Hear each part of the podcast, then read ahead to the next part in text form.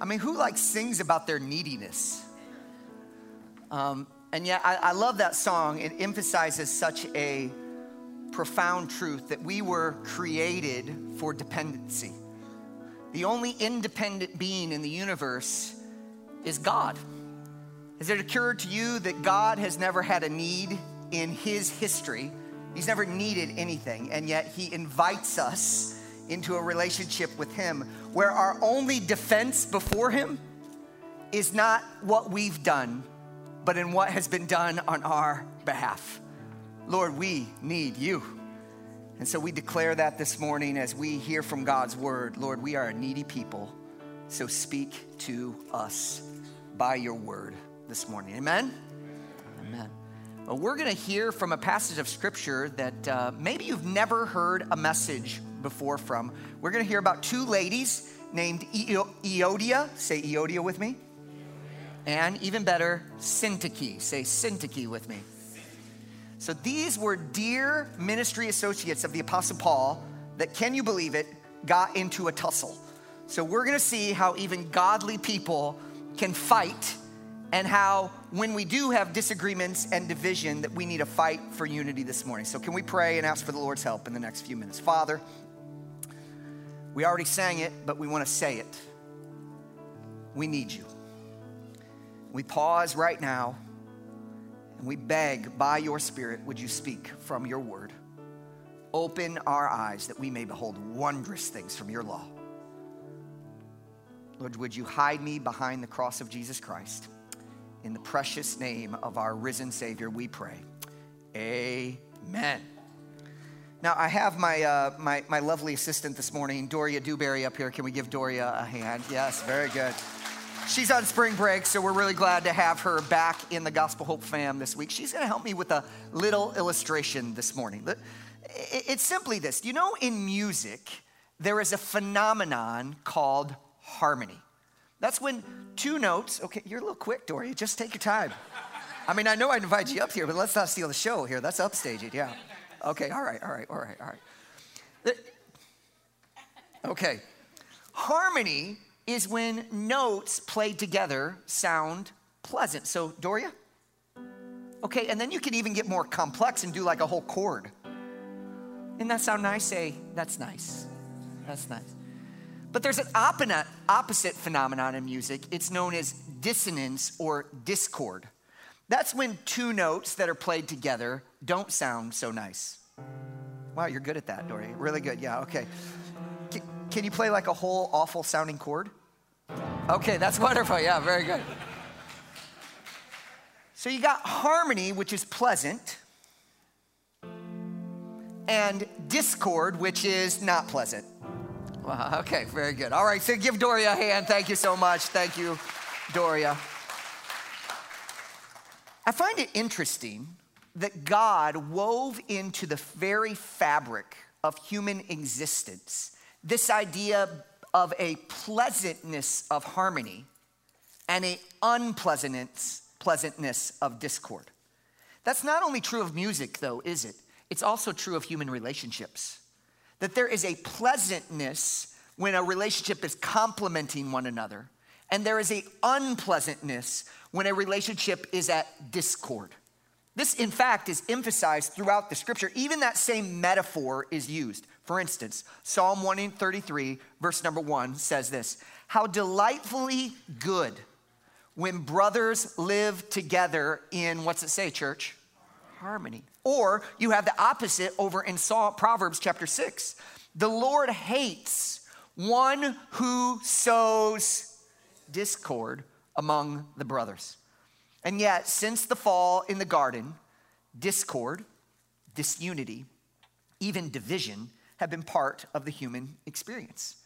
In fact, the moment sin came into human relationships, what happened? Discord. Adam played the first game of let me throw someone under the bus. Genesis chapter 3, verse number 12. The woman that you gave me, she gave me some fruit from the tree and I ate. It wasn't just the woman's fault, it was God who gave him the woman's fault. You see, when sin entered into humanity, discord became par for the course. It's therefore unsurprising that disunity is still a threat to the people of God today. This was clearly true in the book of Philippians, and it remains true for Gospel Hope Church in the 21st century. Now, here's the thing before we dive into our text here in Philippians chapter 4, here's what we have to remember Philippi, this church, was a thriving, vibrant, healthy, wonderful church that when Paul thought about it, it was a regular source of encouragement to him. Philippians chapter 1, verse number 3. I give thanks to my God for every remembrance of you, always praying with joy for all of you in my every prayer because of your partnership in the gospel from the first day until now. Skip down to verse number seven. I have you in my heart, and you are all partners with me in grace, both in my imprisonment and defense and confirmation of the gospel. Philippians chapter 4, verse number 15. And you, Philippians, know that in the early days of the gospel, when I left Macedonia, no church shared with me in the matter of giving and receiving except you alone. Here's my question Did Paul love this church? Yes or no? Was this a healthy church? Yes or no? And yet, in this healthy church, there was disunity and division, which reminds us of an important principle. Listen, faithful churches are not necessarily faultless churches. Faithful churches are not necessarily faultless churches. That is, even the best, the most vibrant, the most healthy of churches, there will always be the possibility of division. This is true I'm going to let you in on a little secret here because of a profound reality. Churches are made up exclusively of, ready? People. Every church is made up of people. And there are two things about people that make division and disunity inevitable. The first thing is this ready? Write this down. Write this down. I know, you've never heard anything like this before. People are different. Even the person in this universe that is closest to you, that thinks the most like you, that has the most shared experiences with you, doesn't see every issue exactly like you do. No human beings think exactly like, no human beings feel exactly like. They are made different by God. And it actually magnifies God's creativity to make people that are different. But because that is a reality, disagreement, differences of opinion, disunity is somewhat inevitable among people because people are different. But that's not the only issue. People are not only different, people are also imperfect. Division is always in the realm of possibility because churches are composed not only of diverse individuals, but also imperfect individuals. That is, we're all prone to value our own thoughts, our own ideas, our own opinions over others. We all have a tendency to view life our own way rather than God's way. We all have a bent towards badness, as it were. You might have heard the adage if you find a perfect church, don't join it because you'll mess it up. That's true. That's true. We are a bunch of diverse, imperfect people gathered together, and therefore, in one sense, disagreement is inevitable. So, what do we do? What is the implication of the fact that we're different and we're sinful and we're all thrust together and called to live as one? What are we supposed to do? I think what Paul is urging here in Philippians chapter 4 is simply this we must fight for unity. It doesn't just come, you gotta fight for it, you've gotta battle for it, you've gotta work at it. We must fight for unity. In these short verses, I think Paul is outlining basically three strategies that we can use to fight for unity. And I want to give them to you briefly this morning. How to fight for unity. Number one, consider your identity. Before Paul addresses the specific matter at hand, he actually reminds the church of who they are. Look at verse number one. Look at this. So then, my dearly loved and longed for brothers and sisters, my joy and my crown. In this matter, stand firm in the Lord, dear friends. It, it seems like, like Paul is heaping up the adjectives here. Did you notice that? I mean, he's just like unrolling all these descriptors of who the people of God are. Why? I think because Paul is trying to teach an important theological and spiritual reality that is this our identity drives our activity. Our identity drives our activity. So let's see how we do on this. Can we say this together? Our identity drives our activity. One more time. Our identity drives our activity. You say, Ryan, what does that mean? Well, it means that we do what we do because we are who we are through the work of Jesus. We do what we do because we are who we are through the work of Jesus. And the Bible consistently reasons this way. I'm going to give you several examples, and I need you to put your theological thinking caps on here for a moment. Our identity drives our activity, and I want to prove it to you from several passages of scripture. First one is this 1 Corinthians chapter 6, verse number 18 and 19. Look at what it says. Flee sexual immorality. Don't you know that your body is the temple of the Holy Spirit? Okay, so track with me here. What is the activity in these verses? The activity is flee sexual immorality. Okay, so I'm gonna say it, flee sexual immorality, that is a activity. Why? Because you are the temple of the Holy Spirit. That is a what? Identity. In other words, the reason you don't do sexual immorality because you are God's temple.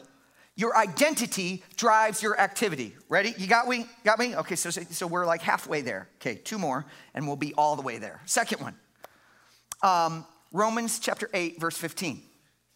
For you did not receive a spirit of slavery to fall back into fear. Instead, you receive the spirit of adoption by whom we cry, Abba, Father. Don't fear, that's a what? Activity, because you are adopted children. That's a what? Your identity drives your activity. You're God's children. Don't be afraid. You're the temple of the Holy Spirit. Flee sexual immorality. One more. First or Colossians 3, verse 1.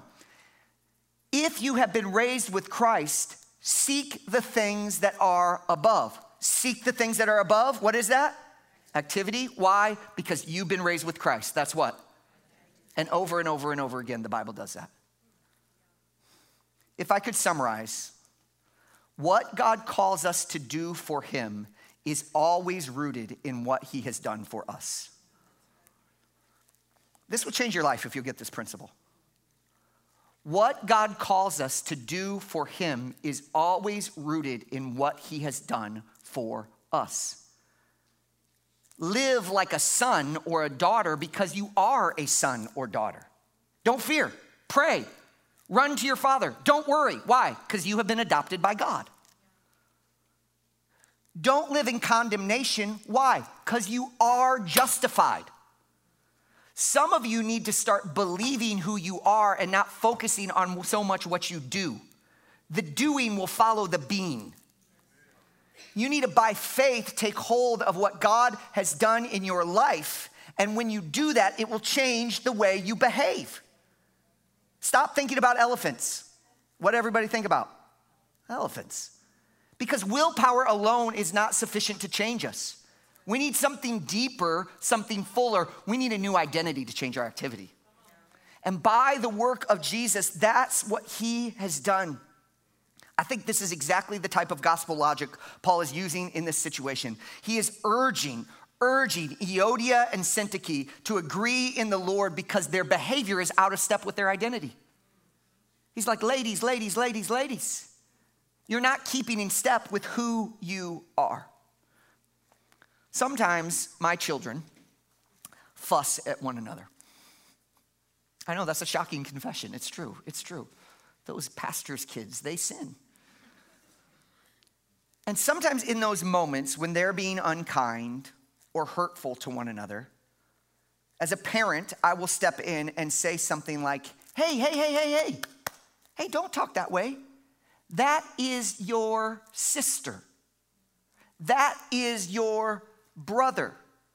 In other words, what am I doing? I'm kind of calling them to remember their identity. Remember who the person you're talking to are and remember who you are by relationship to him. That is your brother and therefore you need to treat them in a certain way with kindness and grace and mercy and forgiveness. You need to act towards them because they are your family. I think if I could summarize, Paul is saying in verse number one, he is saying, Euodia, Syntyche, get together on this, work this out. That is your sister. Remember your identity. Or as we like to say it around here all the time, the church is not like a family. What? It is a family. What's the implication of this? When you're tempted to gossip about, tear down, or hold a grudge against a fellow believer. Friends, that is your sister. When you are tempted to exclude or judge uncharitably or look down at someone in the church, remember that is your brother.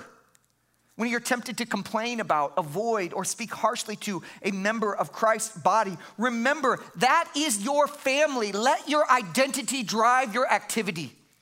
If we truly are brothers and sisters, then we must treat one another incumbent upon that high and lofty calling that Christ has given us. After all, we must fight for unity in part because it cost our great older brother his very life to bring us into this family. Jesus died not to make you comfortable, but to make you kin. And so we need to treat one another as such. How do you fight for identity? How do you fight for unity? Remember your identity. Number two, don't only, don't only consider your identity, but number two, concentrate on your mission. When Paul learned about the disagreement between Euodia and Syntyche, he was in, in part troubled because of these women's stellar history. Look at the verse again, verse number two. I urge Euodia and Syntyche to agree in the Lord. Yes, I also ask you, true partner, to help these women. Look at this description who have contended for the gospel with me by my side. In other words, these women had been dedicated gospel co leggers with the apostle. But at this point, they had let something in their relationship eclipse their shared commitment to gospel advancement. The implicit principle is this listen, dedication to a shared mission diminishes the weight of differences with others. Dedication to a shared mission diminishes the weight of differences with others. In other words, when you're lockstep going towards a mission, a lot of these secondary and tertiary issues actually aren't that important because you're like, no, we got bigger fish to fry. We got more important matters to be involved in. So stop worrying about these little incidentals about you think differently than me or you feel differently than me about this particular issue. No, we are linked in the greatest cause in human history, namely the gospel of Jesus Christ. And we can't be concerned with all these little things that would divide us. We've got a great thing that unites us. You know, one of the greatest um, football duos in the NFL over the last couple decades have been Tom Brady and Rob Gronkowski. But, but if you've ever seen these two guys, I don't know if it's too soon. I mean, Atlanta fans are very sensitive anytime you say the TB word, it's, it's still a curse word. You ever see these two fellas, I mean, in one sense, they couldn't be more difficult, different. Skill set, you know, Gronkowski is this hulking beast of a man. Tom Brady is slender.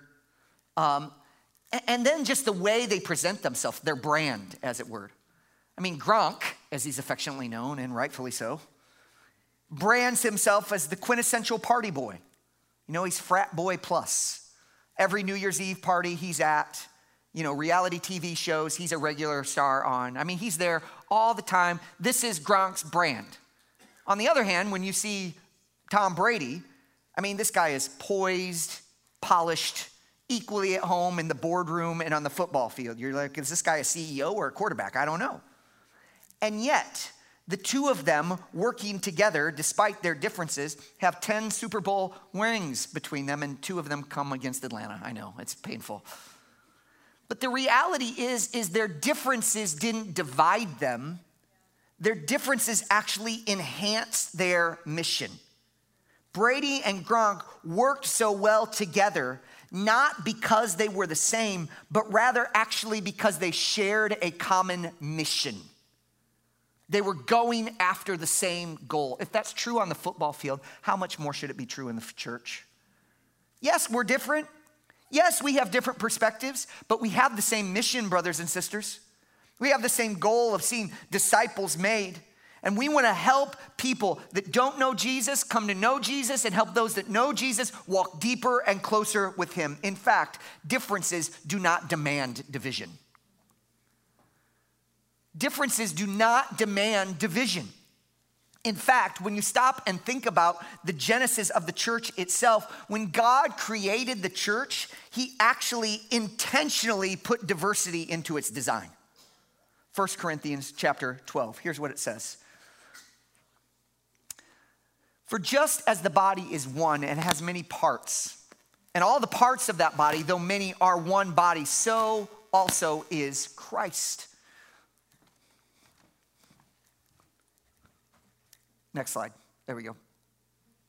Indeed, the body is not one because many. If the foot should say, Because I'm not the hand, I don't belong to the body, it is not for that reason any less part of the body. And if the ear should say, Because I'm not the eye, I don't belong to the body, it is not for that reason any less part of the body. And if the whole body were an eye, where would the hearing be? If the whole body were an ear, where would the sense of smell be? But as it is, God has arranged each one of the parts in the body just as He wanted. And if they were all the same part, where would the body be? Diversity actually enhances, not detracts from the mission of God. Can you imagine if your body was all made up of one part? Gross, ill.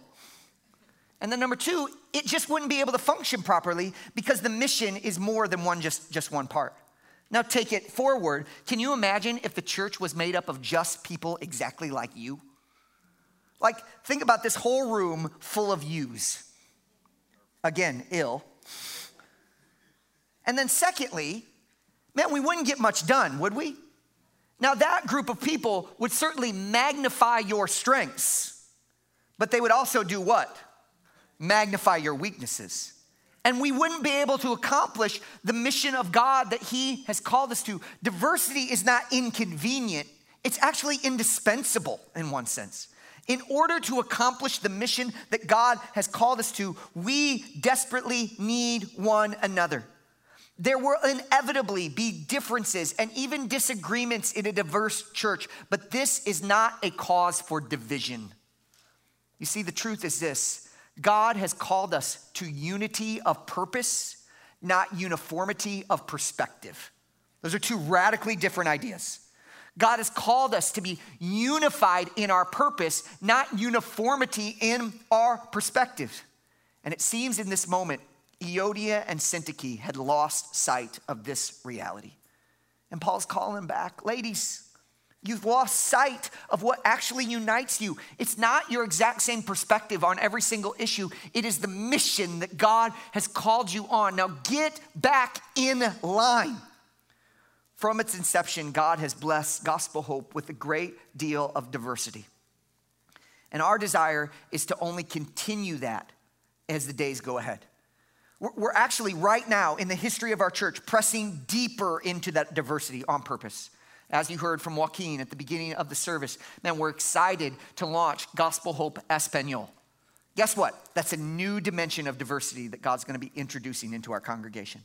We are excited as we continue to partner with our friends across the hall at First Baptist of Avondale. Guess what? That is a new dimension of diversity that God is introducing into our congregation. And you know what? That is beautiful and wonderful and glorious because we believe there is power in the reconciling hope of the gospel. But here's what it means we've got to strive to keep the main thing the main thing.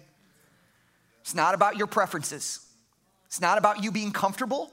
It's not about you or I getting what we want. Well, maybe me getting what I want. I'm just kidding, right? It's not about us and getting patted on the back and saying, yeah, we're gonna do what you wanna do. No, it is about the mission. How can we most effectively leverage all that we are and all the wonderful beauty of this diversity that God has given us and all of these wonderful different perspectives and peoples and backgrounds and histories and generations and colors of beautiful skin? How can we leverage all of those things so that we might see the maximum number of disciples worshiping at the foot of the Savior? If we, like the Bible, are storming the gates of hell, as long as the person fighting alongside of us is aimed at the enemy, then they are our ally. And we shouldn't be concerned about how they think a little bit differently than us on this, that, or the other thing. As long as our mission is going forward, we're about the proclamation of the greatest king in the universe we are united in that, then we can get along on a lot of different things. Listen, church, when our guns are aimed at the enemy, we have little time to point them at one another. You want to promote unity in the church? Get on mission. Get busy, focused on seeing people grow and know our Savior better.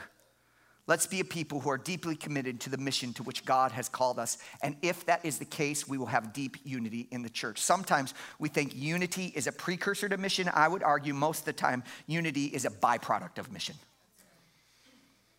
When we begin pursuing our Savior and what He has called us to do, then we get unified with other people who are doing the same thing. Number three, count on your family. Consider your identity, concentrate on your mission, and count on your family. Here's how you fight for unity. Embedded in Paul's plea to Euodia and Syntyche is a request to other members of the body of Christ. I find this so fascinating. Look at what it says, Philippians chapter 4, verse number 2. I urge Euodia and I urge Syntyche to agree in the Lord. Yes, I also ask you, true partner, to help these women who have contended for the gospel at my side, along with Clement and the rest of my coworkers whose names are in the book of life. We have absolutely no idea who true partner is. No idea. There's no clue in Philippians. Apparently, they knew. We don't know. Here's what we do know Paul believed that true partner, this other brother or sister, we don't even know if it's a brother or sister in Christ, we also know that this man or woman, Paul believed that he or she could help Euodia and Syntyche. That's a profound reality. It reminds us of something crucial, namely this God's people help us gain God's perspective. God's people help us gain God's perspective. And this is a needed reminder, so important right now in our current cultural moment. Here's why. You will hear consistent messages in our world today like this follow your heart or be true to yourself. Now, I'm not saying that's completely wrong. I'm not saying go home and unsubscribe from Disney Plus. That's not what I'm saying. What I am saying is this that is a incomplete perspective. And it is rooted in radical individualism that the Bible does not understand. We are not called primarily to follow our hearts or be true to ourselves, but God gifts us with people in our life to help us to gain His perspective. In fact, here's what the scripture says Jeremiah 17, verse 9 The heart is more deceitful than anything else and incurable. Who can understand it? That doesn't sound like follow your heart. Or Hebrews chapter 3, verse number 12. Watch out, brothers and sisters so that there won't be any in you of an evil, unbelieving heart that turns away from the living God, but encourage one another daily while it's still called today, so that none of you is hardened by sin's deception. So the Bible warns us, listen to the statement. The Bible warns us of the clear and present danger of self deception. That is, you know the person who is most prone to believe your own heart's lies? It's you. When my heart lies, it doesn't fool Laquita. She's not buying it, folks. She's like, that's a lie, Ryan. False. When Laquita's heart lies, it doesn't fool Carrie. And when Carrie's heart lies, it doesn't fool James. Our hearts lie and they fool ourselves. Let me give you a couple illustrations. Have you ever, in your mind, had some sort of conflict and disagreement, and you like rehearse that thing in your mind, right? You go through it and you like feel 100% justified. You're like, I was right. And they were wrong. And then you start to talk about that incident to someone else, and you're like, I'll tell you what they said. They said this, and then I said that. And then you're like, gross. Like midway through the sentence, you're like, I just got duped. The problem was not them, the problem was me. Has that ever happened to you? If not, please talk to me because I want to talk to you about that very issue right now. Or have, have you ever had something like this happen? Have you ever internally made a matter just a, a matter so gigantic? I mean, it is just huge, and you are like ready to go on the warpath. You are angry and gonna like slay someone when you see them. And then you actually talk about the issue and you're like, oh, that wasn't a big deal. I just misunderstood what they said. You know why that happens? We're liars to ourselves. We don't mean to be. It's just one of the effects of sin on our hearts is that it makes us prone to our own deceits.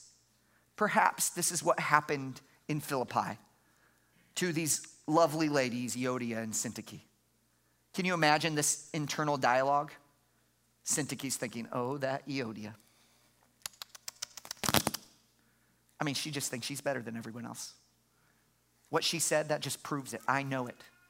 And Euodia is over there thinking, Syntyche, Syntyche, Syntyche. Mm-mm-mm. There she is sulking again. I wish she would just grow up. And Paul is like, no, agree with one another. You need some help. Get true partner to step in there and help you to see what is really going on. These sisters needed the body of Christ. And guess what? So do we.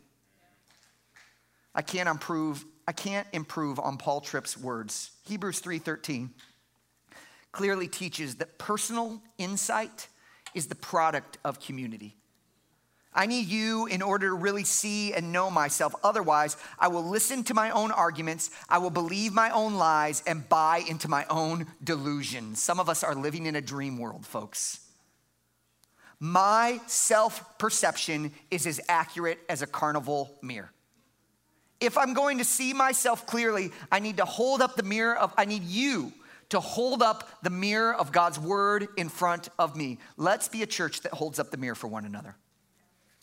Not unkindly, not without grace, not at every little thing we're pointing out and being nitpicky and persnickety, but let's be a group of people that knows one another well enough, that cares about unity deeply enough that we're willing to say, no, brother, no, sister, Problem's not them, it's you. You need to look at God's word and see yourself clearly. Man, you, you missed a spot when you were shaving.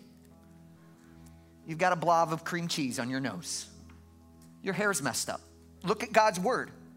Help you to get an accurate perspective of who you are. If your voice is the only counselor that you listen to, or the voice of other people that just agree with you, then you are not doing what Paul is calling the church of Philippi to do here. If our church is to fight for unity, then we must consistently allow others to hold up the mirror of God's word in front of us. So, obviously, this type of unity is attractive. The question really is is it attainable? Is it possible for a church made up of diverse, imperfect people to be unified? Or, if I could bring it even closer to home, in this wildly fantastic thing that the Lord is doing here on East in East Atlanta. As we try to bring black and white and brown and young and seasoned, isn't that polite? Young and seasoned, folks. Rich and poor, Democrat and Republican, all kinds of people together. Is it possible for gospel hope to actually be unified? Not in some sort of superficial way, but in a way that really counts and matters. And I think the answer is yes. And fortunately, the good news is Jesus agrees with me. Ephesians chapter 4 puts it this way. Listen to this passage very plainly. Therefore, I, the prisoner of the Lord, urge you to walk worthy of the calling you have received with all humility and gentleness and patience, bearing with one another in love. Now, if a church did that, would there be unity? Yes or no? Yes, absolutely. Then look at the next phrase making every effort to keep the unity of the Spirit through the bond of peace. So, if I could paraphrase just in a sentence, Ephesians chapter 4, I think Paul is saying this fight for unity. Fight. But remember, as I said at the beginning, our identity drives our activity. In other words, okay, we know we're supposed to fight, that's the activity. What is the identity that, that is rooted in? Look at the very next verse. Because there is one body and one spirit just as you were called with one hope at your calling, one Lord, one faith, one baptism, one God, and Father of all, who is above all and through all and in all. In other words, you have been made one, so live like you're one. Or if I could put it very simply, be unified because you have been unified. Be what you are. Let your identity drive your activity. Fight for unity because Christ died to make you unified. You see, when Jesus laid down his life on the cross and rose again, he did so in order that his people would belong not just to him, but to one another. Being united with Christ and his people is a blood bought reality, and it's one of the reasons why Jesus came to earth and died. In this way, then, gospel unity is both a gift and a goal. Something Christ purchased for us and something we must fight for, something we must strive after. It is a gift, blood bought, but it is a goal that God calls us to seek after. Let me close with an illustration, imperfect as it may be. You know, Tricia and I just bought a new home. And if somebody came to us and said, Do you guys own the house? Our answer, in one sense, would be yes, we own the house. Why? Well, my bank account shows it right now that we own the house, right? Like, we paid the money, we signed the papers, we're on the deed, all of those things. We own the house. And yet, in another sense, we don't own the house. Because next month, what are we gonna have to do? Pay the mortgage so that we keep owning the house. And, I think that's a beautiful picture of what Paul is saying here. In other sense, Christ died on the cross to make you unified. You are unified by the work of Christ, but you got to make regular payments to stay unified. You got to keep working off the down payment that Christ did on the cross of Christ to be unified. So, church, let's make our mortgage payments. Let's be people who are regularly fighting to maintain the unity that our Savior died to purchase on the cross for us. Be unified because you are unified. Be one because you are one. Say, Ryan, I want that desperately. What am I supposed to do? Let me give you two suggestions as we close here tonight, today. First thing is this let me encourage you to confess to the Lord. Maybe you look at your life and you're like, man, I haven't been fighting for unity as I should. There's some relationships that are out of whack. Maybe I've been gossiping. Maybe I've been bitter. Maybe I haven't dealt with issues like I should. I haven't, I haven't agreed with one another like God is calling Euodia and Syntyche to. I haven't enlisted the help of others, and I need to work this relationship out. I can't have right relationships this way if I don't first have right relationship this way. So I need to talk to the Lord about that. I want to invite you to do that right now. I'm going to have our prayer team standing by right now, and I'm going to give you a moment here. If you'd like to go and pray and just talk to God about that, you can do it right there in your seats. But if you'd like to pray with somebody who would help you to just seek God on this manner, that we would be unified in our relationships, these folks would be happy to pray with you. Second thing I want to encourage you to do very practically is to connect with one another. Uh, we can't live in isolation. This passage calls us to pursue unity. And I want to give you two very practical ways to do that. If you haven't got plugged into a community group at Gospel Hope, that is critical for your spiritual health in this particular body of Christ. And so, right there up on the screen, there's a QR code. If you have yet to be connected to a community at Gospel Hope, can I encourage you right now to scan that code and start to take those steps? You can't do this alone. You weren't meant to go this alone. God created us. Remember, humanity thrives in harmony. We can't do that by ourselves. We need other brothers and sisters to link arms with. So maybe that's you. You're not getting connected. Please do so this morning. The second kind of way you can connect with others is, is will you connect to our counseling ministry? Paul speaks to Euodia and Syntyche and he's like, Look, ladies, you need some help. True partner, can you help them? If you're having some relationship challenges, we have a resource that is available to you. We have trained, gospel centered, biblical people who want to help you work through life's difficulties. And if you have some relationships that are out of whack and you just need some help, would you scan that and, and begin the process of getting some help? We want to come alongside you. We want to give you a true partner in your life who will help hold up the mirror of God's word and help you sort through maybe some relationship difficulties that you have. And look, by the way, if you're a member of Gospel Hope Church, uh, we pay for a good portion of that. We just think it's that important. We want you to be walking in right relationships with other people. So we want to help you with that. So take advantage. Here's what I'm going to do. I'm just going to have, we're going to pl- quietly play some music here for just a minute, and I want you to do business with the Lord. Maybe you need to go pray with somebody. Maybe you need to pray right there at your seats. Maybe you need to scan those codes and begin the next steps of getting connected. I'll pray for us in just a minute and then we'll sing. So take a minute and just you do what the Lord is leading you to do in your heart right now. There is mercy and grace. And even if we have experienced broken relationships, even if we haven't been fighting for unity like we should, Lord, your grace is sufficient for us right now. So I pray we would receive it. I pray we would be a church that fights for what your son purchased for us on the cross. Lord, make gospel hope a clear display of the reconciling hope of the gospel. In the precious name of Jesus, we pray. Amen. Let's stand and worship our Savior.